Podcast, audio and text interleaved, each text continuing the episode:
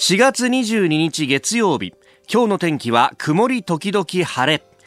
日本放送飯田浩司の OK 工事アップ。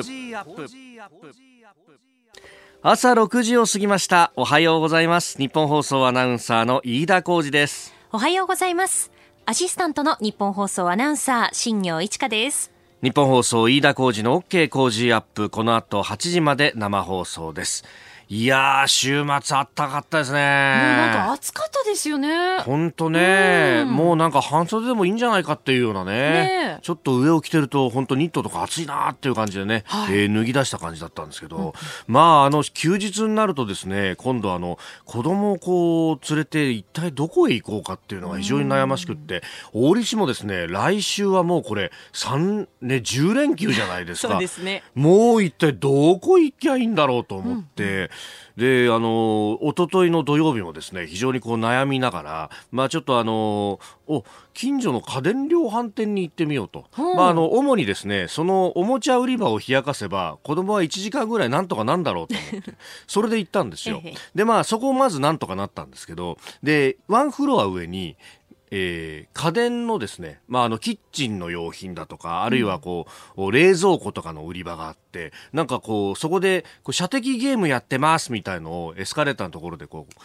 ティッシュ配られて、お、じゃあこれも行くわなんて言ってみたらですね、ここが良かったんですよ、うん。まあ、あの射的のゲームはですね、なんかあの携帯の乗り換えのキャンペーンみたいのでやってて、まあ、それはそれでトイレットペーパーとかもらって妻がホクホク顔だったんですけどあの電子レンジというかあのスチームオーブン、はい、まあ、ヘルシオっていうのがあるじゃないですかあれとかああいうののキャンペーンブースがあって、でそこでですね、あのクッキーのお実際に焼く実演やってるんで来ませんかなんて言われて、こうお金かかんないんですよ、うん、ですでにこう生地が用意されていて、うん、でそこにアンパンマンとかで型抜きをして、えー、でそれを焼いてくれて、まあ、さんじゅっぷんぐらい待ってると い, いい具合に冷ましてくれてもらえるっていう、ね、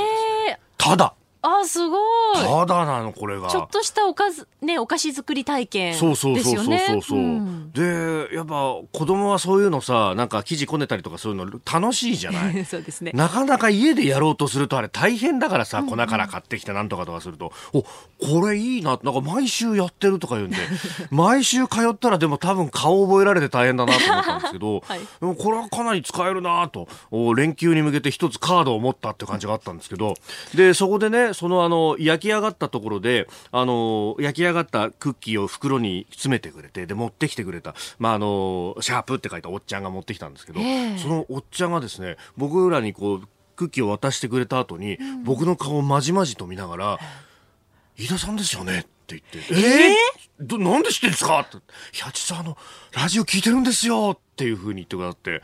そうなんですよ。朝出勤前にね、えー、あのよく聞いてくれてるっていう、今日も聞いてますかね、白井さんありがとうございます。本当で、あの彼がですね、えー、今度あの、あのラジオパークにも行きますんで、あらわざわざすいません、連休大丈夫なんですか、いやなんとかしましたんで、いやありがとうございます。そう、あのラジオパーク in 日比谷いよいよ近づいてます。あの番組の中でもまたね、あの詳しくお知らせしますけれども、はい、我々ふたりはですね、まあ、あのちょっと働き方改革等々いろんな事情もありますましてえー、日曜日のみの参加と、はい、日曜日ね、はい、ラジオパークそのものは土日やるんですが、我々日曜日のみと、その代わり日曜日は朝から晩までいますんで、はい、えー、よかったらお声掛けいただければ、はい、今週末ですね、はい、にじゅうしちにちとにじゅうはちにち、はい、ふつかかんにわたってラジオパーク行われます、まあ、今週はこのラジオパークについてですね、いろいろとお知らせしていきますけれども、今日もこの後しちじよんじゅっぷん頃の、えー、ゾーンの中で、えー、少しお知らせをいたしますので、えー、ぜひお聞きいただければと思います、はい。さあ、最新ニュースピックアップいたします。長官各紙スタジオに入ってきてますが、今日はあの統一地方選挙の、ねえー、結果を織り込むということもあって、えー、長官各紙特別配送体制と、まあ、要するに、えー、ちょっと遅れるよという感じになっております。またあ紙面も、ね、かなりこう中のコラムのなどが削られてていると、まあ、あのパッと手に取った瞬間、あ、ちょっと今日薄いなという感じがありますが、えー、一面見ますと、この衆院の補選も含めた、まあ、統一地方選、えー、週末の選挙の結果についてというのが、えー、日経と朝日を除く各紙が一面トップという感じです。朝日はスリランカ爆発テロにひゃくにん以上が死亡したというニュースをトップに持ってきております。えー、日経は、まあ、あの独自の特集記事、デジタル貧困 ごてんよんおく人というような記事になっていますね。まあ、これあのスリランカのテロ並びに統一地方選挙の後半戦については後ほどしちじ台、えー、今日のコメンテーターはジャーナリスト須田慎一郎さんと共に深めていこうと思っております。まあ、自民に敗というのを、ね、かなり大きく書いてますけれども、まあ、一方で大阪なんかの情勢を見ていると、もともとこう維新の勢いに自民党の候補は厳しい戦いだというのが前々から分かっていたというのもあるんで、まあえー、さあさりながら党中央としても選挙をそれでみすみす諦めるわけにもいかないと。で、えー一方で維新とのこう絡みもあるんで、総理がいつ入るのかっていうのはこれ非常にこう注目していたところなんですけれども、結局投票日の前日はつかの土曜日に入ったんですが、はつかの総理動静を見ていると、こう選挙区に入ってでまあ、演説をする。でそれだけじゃなくってその後は、えー、ジートゥエンティ にあるいはあ万博に向けたこう地元行脚をするというようなあスケジュールになっていました。当日の総理動静を見るとそんな感じになったんですけど、これあの ジートゥエンティ にしてもあるいは万博にしてもどちらかというと、まあ、大阪府であったりとか大阪市が、まあ、中心となってやっているこれ大きなイベント、まあ、ジートゥエンティ に関してはね、もちろんあの外務省とかも入ってやるわけなんですけれども、まあ、ということはこれあのちょっと維新に対しても気を使ってるっていう感じが非常にあって、特に新喜劇に出た新喜劇に出てでそこで万博とジートゥエンティ に対してのお願いもしたこれどっちかっていうと維新アシストじゃねっていうようなことまでやっていたあたりに、えー、ちょっと大阪府連と官邸の間の認識の違いというものが見えて面白いなというふうに思っておりました。えー、それから読売新聞が今日のですねに面の総合面のところで、えー独自というか大きく扱っているんですけれども、韓国軍がですね、えー、韓国軍の特にあの海軍艦艇の行動に対する新たな指針を今日今年のいちがつに出していたということなんですけれども、えー、これについて中身をスクープしてきたという記事が載っております。あのー、韓国軍の海軍の艦艇からさんかいり、まあ、ごてんごキロ以内に入った軍用機に対しては射撃用の火器管制レーダーの照射を警告するというふうに定めていると。これあの例のね去年じゅうにがつレーダー照射問題がありました。で後付けでそれをこう正当化するような指針を出しているということなんですが、基本的に公の海公海上での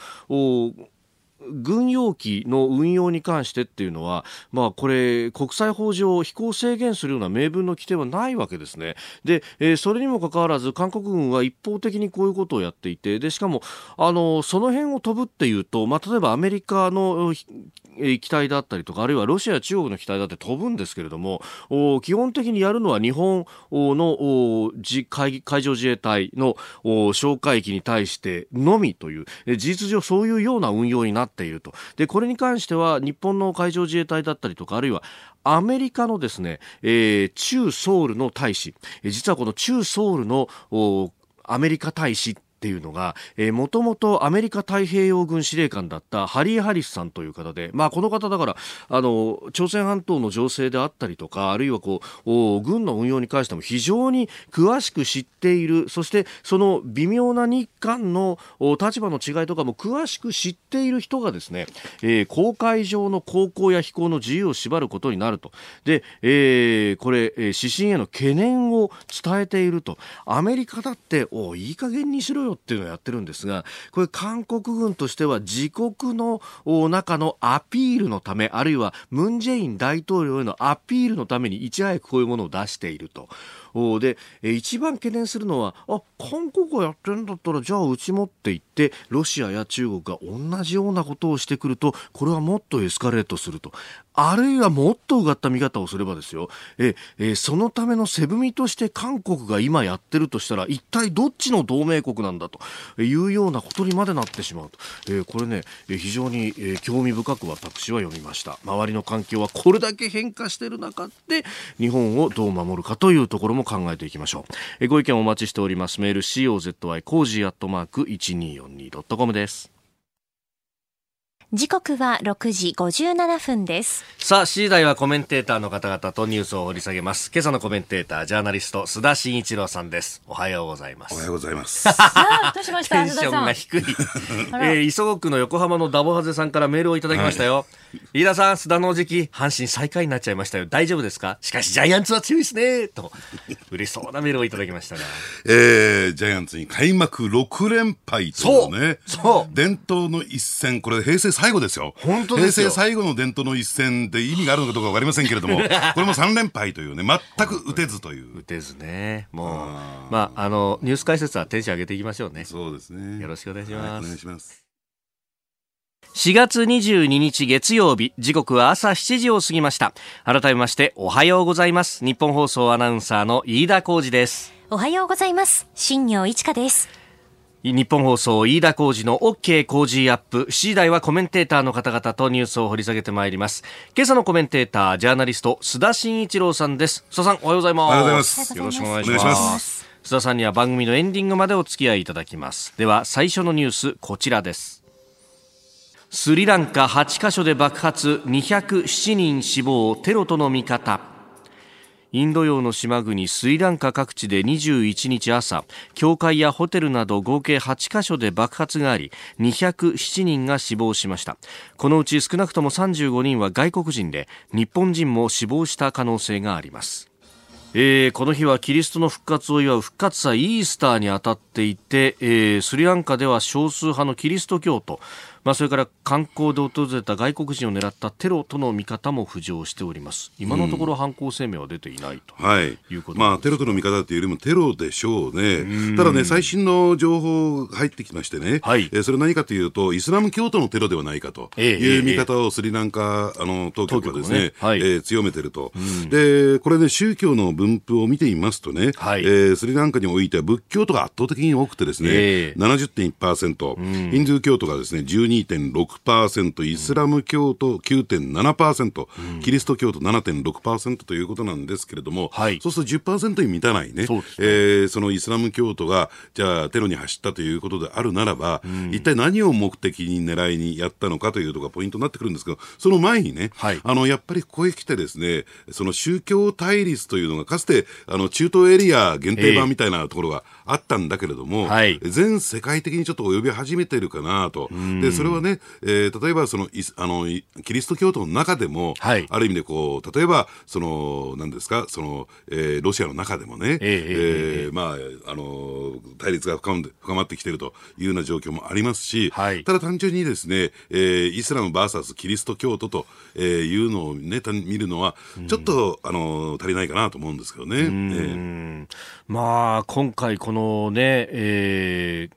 日本人も死亡した可能性があると、結構巻き込まれたんじゃないかというような報道もされていて、まあ、この観光地ですもんね。ええ、そうですね、えー、しかもシティホテルがね、うん、えー、いくつもそのテロの対象になったっていうところも、はい、やっぱりこう日本人あるいは日本人観光客が巻き込まれた可能性が高いと思いますよね。うん、えー、あのとおかほど前にこうスリランカの警察当局にはあの海外の関係者からイスラム教徒によるキリスト教会を狙ったテロが起こるかもしれないというような警告はあったという話がありますね。うん、でしかも警戒を強めていて捜索、ね、捜査を行っている最中だったものですからね。はい、えーえーまあ、今回この、あの断続的にはちかしょの爆発が起こりましたけど、最後のはちかしょめっていうのは当局がなんか踏み込んだところで爆発が起きたっていうのは、ねえー、大体だから目星というものはある程度ついていた可能性が高いわけですかね、うん、これあのですから、ですからそういった点でいうと、えーえー、ちょっと間に合わなかったというね、うんえー、未然に防げなかったというところにあるんでしょうけれども、えー、あのただですね、にひゃくななにん死亡というのは、はい、あまりにも大掛かりなこれテロですからね、うんえーまあ、普通にですね爆弾テロやってもこれだけの、えー、人数が死ぬということはなくなるということはあまりないんですよ、はい、でそうするとその背景には、まあ、言ってみれば、えー、その爆弾を用意する、えー、それを設置して起動させる、しかも同時にその爆発が起こってるわけですから、うんえー、その人数であるとか資金力であるとか、はい、その辺も相当な組織がなければ、ええ、これは、ね、単独犯ではできない話ですからね、うん、どういった組織的な背景があるのか、はい、でこれはあのスリランカ国内だけなのか、うん、それとも、えー、海外にもね、はい、スリランカ以外の国にも及んでいるそういう組織が関与しているのか、うん、でそうするとこれスリランカ一国だけの話では済まなくなってくるんじゃないかなと思いますけどね、うんまあ、その自称イスラム国アイシルと呼ばれる組織の、はいまあ、構成員が数十人単位でスリランカにもいるんじゃないかということは前々から専門家など指摘しているようですけれども、えー、そういった線だってこれは考えられる考えられるでしょうね。あのですからイラクシリアを追われた アイエス がですね、はい、やっぱり、うんえー、活動の場を他に求めてということもあるでしょうし、うん、でその一方で資金力もあるし組織力もありますからね、はいえーえー、同時多発であれだけのものを調達してっていうとそうですよね、えー、これしかしいよいよアジアまで伝播してきたなと考えると、えー、今年はラグビーワールドカップがある、はい、来年はオリンピックパラリンピックを控えてると日本だって一言とは言えないですよね。そうですね、えー、アジアもですね加えて、えー、インドネシアを中心にですね、うん、あのイスラム教徒の数ってのは多いですからね、はい、で加えて アイエス の場合はですねやはりその、えーまあ、イスラム教徒以外の、うんえー、そういったそのテロ志願者といったらいいのかな、はいえー、活動家志願者をですねリクルートしたきしてきた経緯がありますからねそのノウハウがあるから、はい、やっぱりそのあたりはですね、えーまあ、あのイラクシリアで、えー、それを壊滅殲滅に追い込んだとしてもということになってくるのかなと思いますけどね、うんはい、おはようニュースネットワーク東京有楽町日本放送をキーステーションに全国のラジオ局にじゅういっきょくを結んでお届けいたします。時刻はしちじじゅういっぷんを過ぎました。おはようございます。日本放送アナウンサーの飯田浩司です。今朝のコメンテーターはジャーナリストの須田慎一郎さん。取り上げるニュースはこちらです。衆議院補選、大阪じゅうに区は維新、沖縄さん区はオール沖縄勝利で自民党に敗。昨日投開票が行われた衆議院大阪じゅうに区補欠選挙は日本維新の会の新人藤田文武さんがえそして沖縄さん区の補欠選挙は無所属新人でオール沖縄の支援を受けた屋良智弘氏ごじゅうろくさいが初当選しました。大阪じゅうに区は自民党の北川智克衆院議員の死去に伴い行われた補欠選挙と、えー、自民党は甥の北川新平さんを擁立したと、まあ、公明の推薦も経て議席守ろうとしたんですが及ばなかったというところです、はいはいあのまあ、自民党に敗ということですけれどもね、えーえーまあ、本番は、まあ、夏の参議院選挙ということになるんですが、うん、でそれに対してどういう影響が出るのかというとですね、はい、私はほとんど影響ないと思いますね。ないあのというのはですねこれによって自民党というか与党サイドが大きなダメージを受けたということではなくて、はい、両方ともですね大阪にしても沖縄にしてもさまざまな特殊事情を抱えているためにですね、はいまあ、あの当初からですね、えー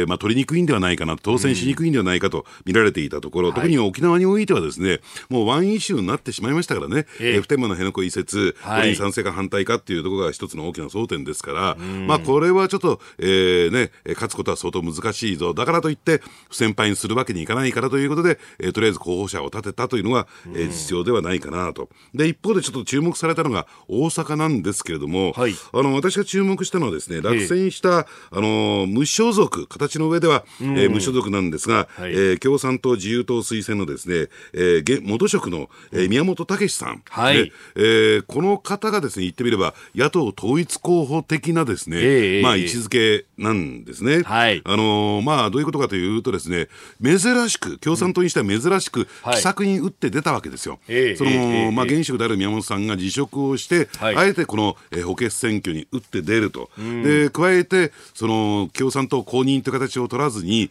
無所属ですよと、しかも自由党の推薦も得て、で、しかも、まあ、あの、消極的というか、表立った支援ではないけれども、あの、立憲民主党、そして国民民主党の支援を受けてですね、で、立憲民主党の幹部は、共産党に対してね、うんえー、うちの支持者のうちろくわりかななわりがそちらへ、えー、行きますよということを言ってたわけですから、はいえーまあ、そういった意味で言うと共産党を軸とした、うん、野党共闘のモデルケース、はいね、参議院選挙に向けての共産党をが軸となった野党共闘のモデルケースということだったんですが、うん、これが結果的に惨敗ということになってしまったわけですからね、はい、その野党共闘という点では、うん、もう一回ちょっと戦略の見直し、つまり共産党という要素、はいえー、共産党というですね、色が出てくると、やっぱりその有権者の、えー、支持に広がりが出てこないのかなというところが、はい、ちょっと今回の選挙で伺えたんではないかなと思いますね。うん、まあ、勝った藤田さんがろくまんひょう余りを取ったのに対して、宮本さんの票はいちまんよんせんひょうということで、うん、かなり差がつけられてしまった。まあ、維新が強いという、あるいは、えー、まあ、その前もですね、はい、クロス選挙の勢いがそのまま続いてましたからね、えーうんえー、まあ、若干そのあたりを差し引いてみても、ちょっと票が、うんうんえー、伸び悩んだかなと、はいえー、思いますよね。で、加えてですね、えー、その一方でその樽床慎二さん元、はいえー、民主党ですよ ね, ね総務大臣もやった、えー、やった方ですけれども、うん、でこの方が出てですね、えー、立憲民主党の支援者支持者のですね票もかなり流れたんですよ、はい、樽床さんに、はい、つまりその心はどこにあるのかっていうと、はい、やっぱりちょっと共産党はというですね、うんうんうん、野党支持者も一定程度いると、はい、でその辺のとと取り込みができなかったという部分があるのかなと思いますけどね。うん、えー、この樽床さんの存在っていうのは非常に面白いですよね。あの自民党の支持層からも結構ここに票が流れたという話もありますもんね。えー、でただですね、ほとんど組織戦を展開せずにですね、えーまあ、地道に伸びた踏んでですね、はい、あのやっぱり街頭演説中心のですね、うん、あの選挙戦をやってったんですよ。はい、で愚直に政策を訴えるというやり方、うん、でそれに対してですね、まあ、自民党のその新人のですね北川さんというのは、はいまあ、あの手にあの模章といったりんですかね、え黒い腕章を巻きましてね、はいえー、もちろんですね、えー、弔い合戦という形で常任を訴えるという形、うん、維新はですね、はいまあ、そのあたり、えー、政策をこれ、これまた、えー、愚直に訴えるという戦術を取ったんですが、うん、まあ有権者もね、えー、まあ言ってみれば質が向上したのかな、はい、やっぱりそういった、えー、情に訴える選挙よりもやっぱりこう、うん、政策優先ということが今回ちょっと伺えるのかなと思いますね。はいうんえーえー、それからまあ統一地方選挙の後半戦も一緒に行われていてというところですけれども、まあ、あの市長選だけで見ると実はあの自民党が堅調だったというのも、まあ、読売あたりは少し書いてますけれども、ねだからあの補欠選挙を除いて統一地方選挙、ええまあ、前半後半見てみるとですね、はい、前半後半通して見てもですね、うん、やっぱりあの自民党は堅調なのかなと取るべきところはきちんと取ってるし、うんえー、議席もですね、えー、それほど大きく減少してませんからね、はい、あのですからどうなんでしょう参議院選挙へ向けて、うん、やっぱり弾みがついたと言っていいのかなとつまり参議院選挙の足腰となる、はいえー、県会議員、ね、あるいは府議会議員、うん、あるいは市会議員というのが、えー、きちんとですねワークしてるなと、えー、いうふうに思いますよね。それに対して、うんえー、先ほどのですね大阪の、えー、補選じゃありませんけれども、はい、野党共闘のあり方というのはね、うんえー、これからどう戦略を構築していくのか、うんえー、もう一回ちょっと見直しをしなきゃならないという点でね、野党としてはきつい展開なのかなと思いますね。うんまあ、特にさんじゅうにある参議院のいちにんくに関しては、ええ、あごがつの中旬ぐらいまでにはなんとか絞り込みたいというような話ですけれどもまあ、もう間もなくゴールデンウィーク迎えてしまいますもんね。ただその一人区は絞り込めたとしてもね、はい、じゃあ比例で激突するんですかとやっぱりこれを統一名簿オリーブの木構想というところまで踏み込んでいかなければ、はい、有権者にとっては理解しにくい、えー、選挙になってしまうのかなと思いますよね、うん、ただワンイシューで反安倍だけではね、はい、ちょっと今回の統一地方選挙を通して見ても分かるようにですねなかなか有権者もついてこないんじゃないかなと思いますけどね。うんえでは続いてふたつめこちらのニュースです。日米にプラスにサイバー攻撃時の日本をアメリカが防衛。日米両政府は先週末、外務防衛担当閣僚による日米安全保障協議委員会、通称ツープラスツーで、大規模なサイバー攻撃にもアメリカの対日防衛義務を定めた日米安保条約ごじょうが適用されうることを初めて確認しました。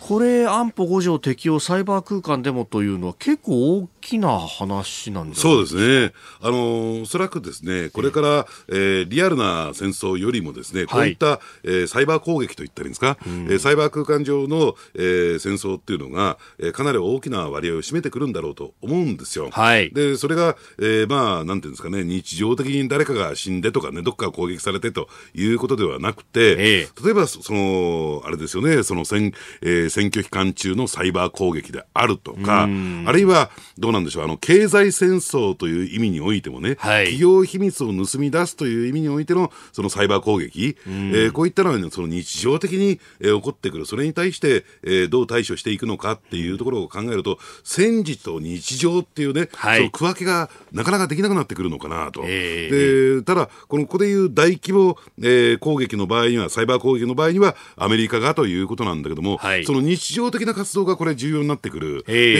えー、それにおいてはですねあの日米が連携を取り合うということがね、えーまあ、明確になったのかなと思いますよね。そういった点で言うとね、えーあのーまあ、今回のツープラスツーでも明らかになってきたこれまでも、えーね、集団的自衛権の、はいえー、行使が日本が現実防衛あの自衛隊が現実問題できるようになった以降ですね日米連携というのが極めて緊密になってきたっていうね、はいあのー、ところが言えるんではないかなと。それが最終的に仕上げの段階に今入りつつあるのかなと思いますよね。うーん、まあ、今までであればこの日米の連携というと特に海の上、ええまあ、海上自衛隊とアメリカ海軍があ特に言われてましたけれども、ええ、これサイバーとかになると例えば陸上自衛隊とかそういうところもおより緊密にやっていかなきゃなんないってことにこれからなっていくわけですよね。で加えてやっぱりそのサイバー空間宇宙空間を、はいえー、どう防衛していくのか、うんえー、というところにおいてはねその専門部隊っていうね、えー、専門部隊、部隊の創設っていうところまで踏み込んでいくんじゃないかなと私は思いますけどね。あ、えー、しかしこのサイバーの部分でじゃあ、 あの安保ご条適用は今回これ整理ができましたけど、えー、じゃあ次はあれですよね憲法きゅうじょうとの絡みでまさにその今おっしゃった平時の対応が大事なのに、えー、平時はじゃあこれあの自衛隊の部隊が活動できないというようなことになるとそれはちょっと具合が悪いですよね。そうですね、あのですからあのそういった点で言うとですね、えー、やっぱりあの憲法改正ってのはそういった意味でも、えー、必要になってくるでしょうしね、はい、で加えてねやっぱりそのあたりが改正しないと、えー、その本音と建前じゃないけれどね、はいえーえー、建前上はやってませんよということになっても、はい、実態上はそれがワークしてくるのがあると、うん、やっぱりシビアンコントロールの観点から言ってもね、はい、そこは問題が私はあるんじゃないかなと思うんですよね。うん何かあったら現場が勝手にやってましたっていうのは、えー、ちょっと現場へのね責任の押し付け感が激しいですよね、えー、でそれをきちんと統制しようとすると今度憲法に抵触してくるっていうね、えー、あの非常に大きな矛盾が発生することになるんじゃないかなと思いますよね。うんその辺の議論ってそういえばこの選挙でもまだそこまでいってないですもんね、えー、でただ一方でさっき申し上げたようにですね、はい、この戦時と平時のですね、うん、境界が極めて曖昧になってくるというね、うんはい、というところありますからね。うんえー、この時間須田慎一郎さんとお送りしてまいりました。日本放送機の方この後も須田さんにお付き合いいただきます。今朝のコメンテータージャーナリスト須田慎一郎さんです。引き続きよろしくお願いします。はい、お願いします。続いて教えてニュースキーワードです。日産ゴーン容疑者追起訴。日産自動車前会長のカルロス・ゴーン容疑者ろくじゅうごさいが中東オマーンの販売代理店に支出した日産の資金を私的に流用したとされる特別背任事件で東京地検特捜部は勾留期限となる今日ゴーン容疑者を会社法違反の罪で追起訴します。まあ業績には上がり下がりがあるにもかかわらずこの日産の奨励金は毎年およそごひゃくまんドル程度でほぼ同じ金額だったと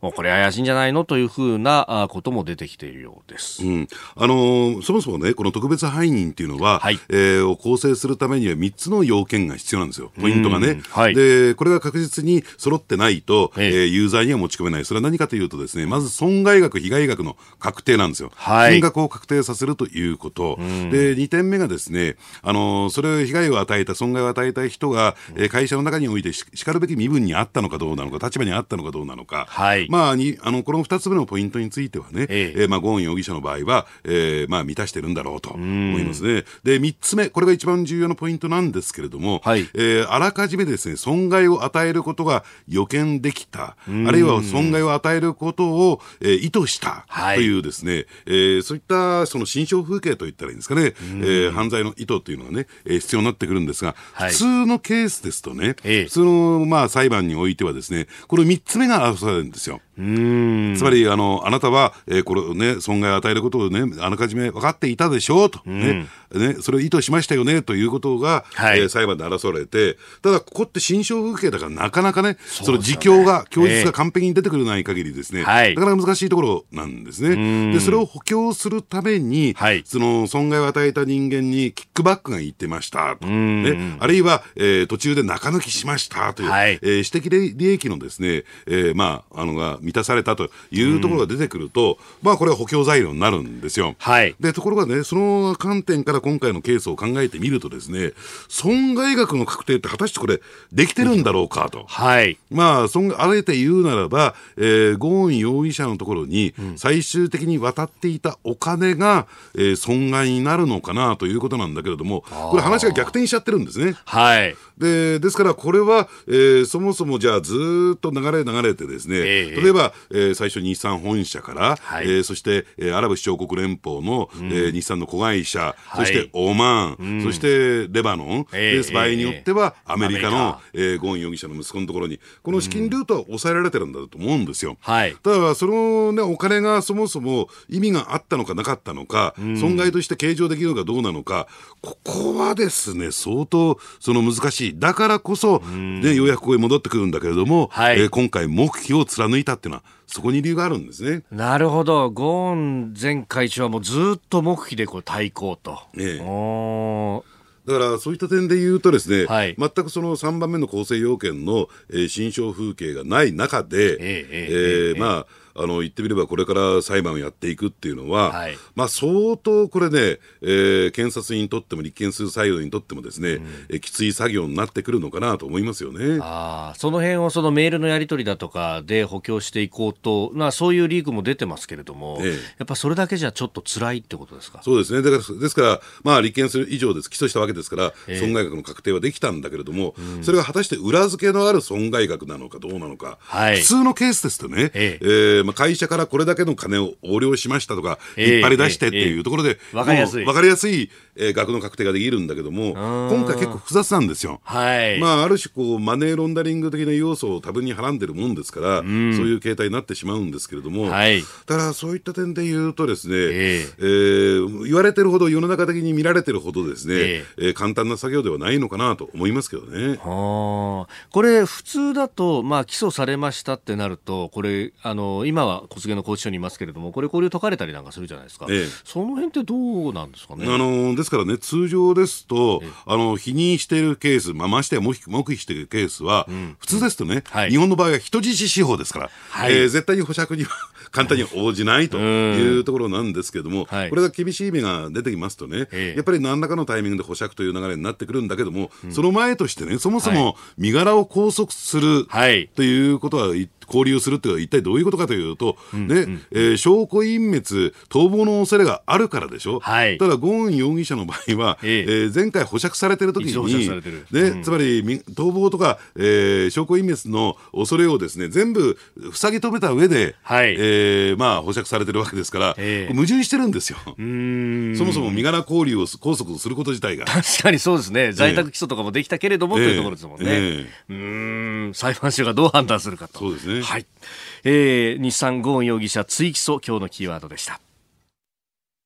お聞きの日本放送、飯田浩司の OK 工事アップ。お相手は私、日本放送アナウンサー飯田浩司とアシスタントの新業一華がお送りしています。今朝のコメンテーターはジャーナリスト須田慎一郎さんです。須田さん、引き続きよろしくお願いします。はい、お願いします。続いてはここだけニューススクープアップです。この時間最後のニュースをスクープアップ。北朝鮮大使館を襲撃した自由朝鮮のアメリカ人逮捕。ワシントンポストは週末、自由朝鮮を名乗る北朝鮮の反体制団体がにがつにスペインのマドリードにある北朝鮮大使館を襲撃した事件で、アメリカ当局がメンバーの元海兵隊員クリストファー・アン容疑者を逮捕したと伝えました。この事件での逮捕者は初めてです。えー、アメリカ当局、他にもこの自由朝鮮の指導者でアメリカ在住のメキシコ人アドリアン・ホン・チャン容疑者の自宅も捜索したということだそうです。うん、あの一見するとね、はい、あの自由朝鮮、まあ、これちょっとキーワードなんで覚えぜひ覚えておいていただきたいんですが、ええ、この自由朝鮮にと、えー、アメリカ当局が対立しているというかですね、はい、まあ、対峙しているというね、そういう構図のように見えるんですが、うんうんうん、私はね、必ずしもそうは見てないんですよ。ほうほう。どうしてかというと、この自由朝鮮というのは、はい、えー、もう一つね、あの重要な事件といったらいいのかな、動きに、うん、えー、関与していましてね、はい、それは何かというと、えー、キム・ジョンナムですから、えー、キム・ジョンウン氏のお兄さんですよね、今、うん、兄ですよね、はい、えー、の息子キン・ハンソル、キム・ハンソル氏をですね、えーえー、かくまっている、もともと台湾に、ね、はい、えー、いたそのキム・ハンソル氏をですね、うん、まあ、説得して、そしてアメリカ本土に、まあ、連れて行ったというかですね、はい、えー、保護しているという、そういうような、まあ、ふうに言われているというか、情報が流れている、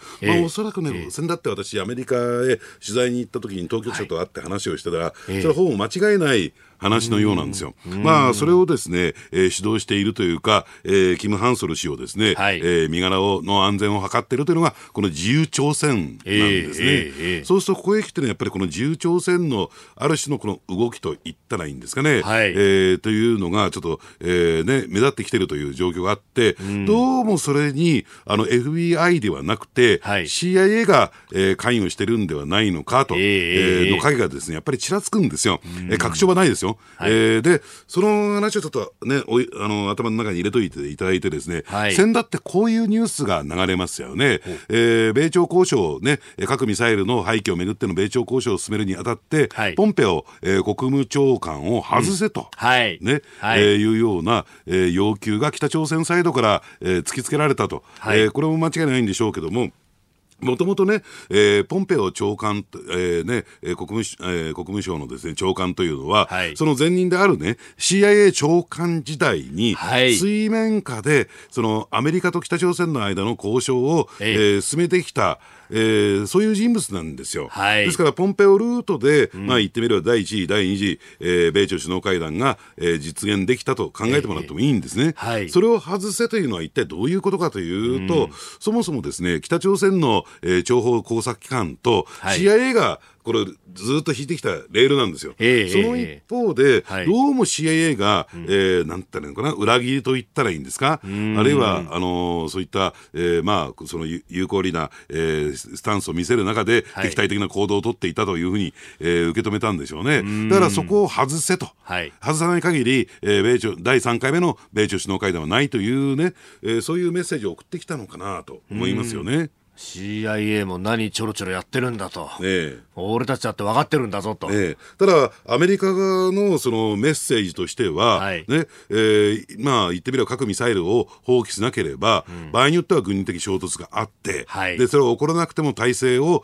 えー、体制チェンジをね、うん、えー、仕掛けてもいいんだぞと、はい、ね、えー、そうするとこちらの手の内には、うん、まあ言ってみれば、えー、キム・ジョンナム、ね、えー、というね、まあ、正当な本来だったら後継者長男ですからね、はい、事業の国ですから、えー、その長男である、えー、キム・ハンソルがあるんだぞ、えー、カードがあるんだぞというようなですね、そういうメッセージ性もあるんではないかと思いますね。もともとキム・ジョンナム氏をこうかくまっていた、保護していたっていうのは中国というふうに言われてたじゃないですか。えー、これやっぱり中国が守りきれなかったけどアメリカに身柄があるとなると、これはもうがっちりキープすると、ええ、いうことになるわけですか。そうですね。で加えてですね、ええ、そのアメリカが身柄をキープするにあたって、はい、中国サイドの了解も取り付けてる節があるんですよ。なるほど。ええ、でそれはその台湾においてはですね、はい、あのまあ、アメリカ、中国、そしてイギリスなどがですね、うん、えー、そのハンソル氏に関してはですね、ええ、がっちりカバーあのガードしましたからね。そういった点でいうと中国サイドのある種の了解が、はい、でなければですね、スムーズにそのアメリカに連れていく、身柄を移すということはできなかったんじゃないかと思いますけどね。須田さん、でもその構図で考えると、今度今週金正恩氏がロシアに行くじゃないですか、ええ、中国も今まで血の同盟と言われたけども、その動きの中でなかなか信用ならないと、ええ、だからロシアかっていうことに、これどうなんですか、追い詰められてるようなところもあるんですか。いやだから、えー、そういった点でいうと、ええ、バランス上はちょっとかなりですね、北朝鮮サイド、うん、キム・ジョンナムサイドが不利だから、そのパワーバランスの、ね、うん、バランスを取ろうというね、はい、つまりロシアカードで、えー、つまりロシアをこちらに引き込むことに、えー、ロシアに接近することによって、はい、そのバランスを取ろうと、バランスを取らなければその交渉でも不利になるというふうに考えたのではないかなと思いますけどね。ほう、これダイナミックに動いてますね。そうなんですね。ですからあのそういった点でいうと、どうなのかな、今回のアメリカがその身柄を拘束した逮捕したっていうのもね、はい、まあ別の意味合いがあるのかなと思いますけどね。表ではこういう動きになっていて、これ、これでだから自由朝鮮とあるいはアメリカの公的機関は切り離されることになるわけですよね。表向きはと、えーえーいろんなことが、まあ、独立で動いてるんだというふうな、うん、つまりこれをやらないと、はい、そのアメリカ、北朝鮮、中国以外の国々が、えー、この問題をどう見るのかなんですよ。あ、つまりアメリカは裏で糸引いてるじゃないかというところで、えー、それ以外の国々がそう 見, 見方を強めるとね、はい、アメリカにとってもあるいはその、まあ、交渉を進めていく他の国々にとっても不利だという判断が働いたんだと思いますけどね。あ、ここまでやっとかないと一応スペインが収まりつかないっていうのがある。そうですね、えーうんえー、北朝鮮大使館襲撃の自由朝鮮アメリカ人逮捕というニュースから、まあ、朝鮮半島情勢などお話しいただきました。このコーナー含めポッドキャスト、 YouTube、 ラジコ、タイムフリーでも配信していきます。番組ホームページをご覧ください。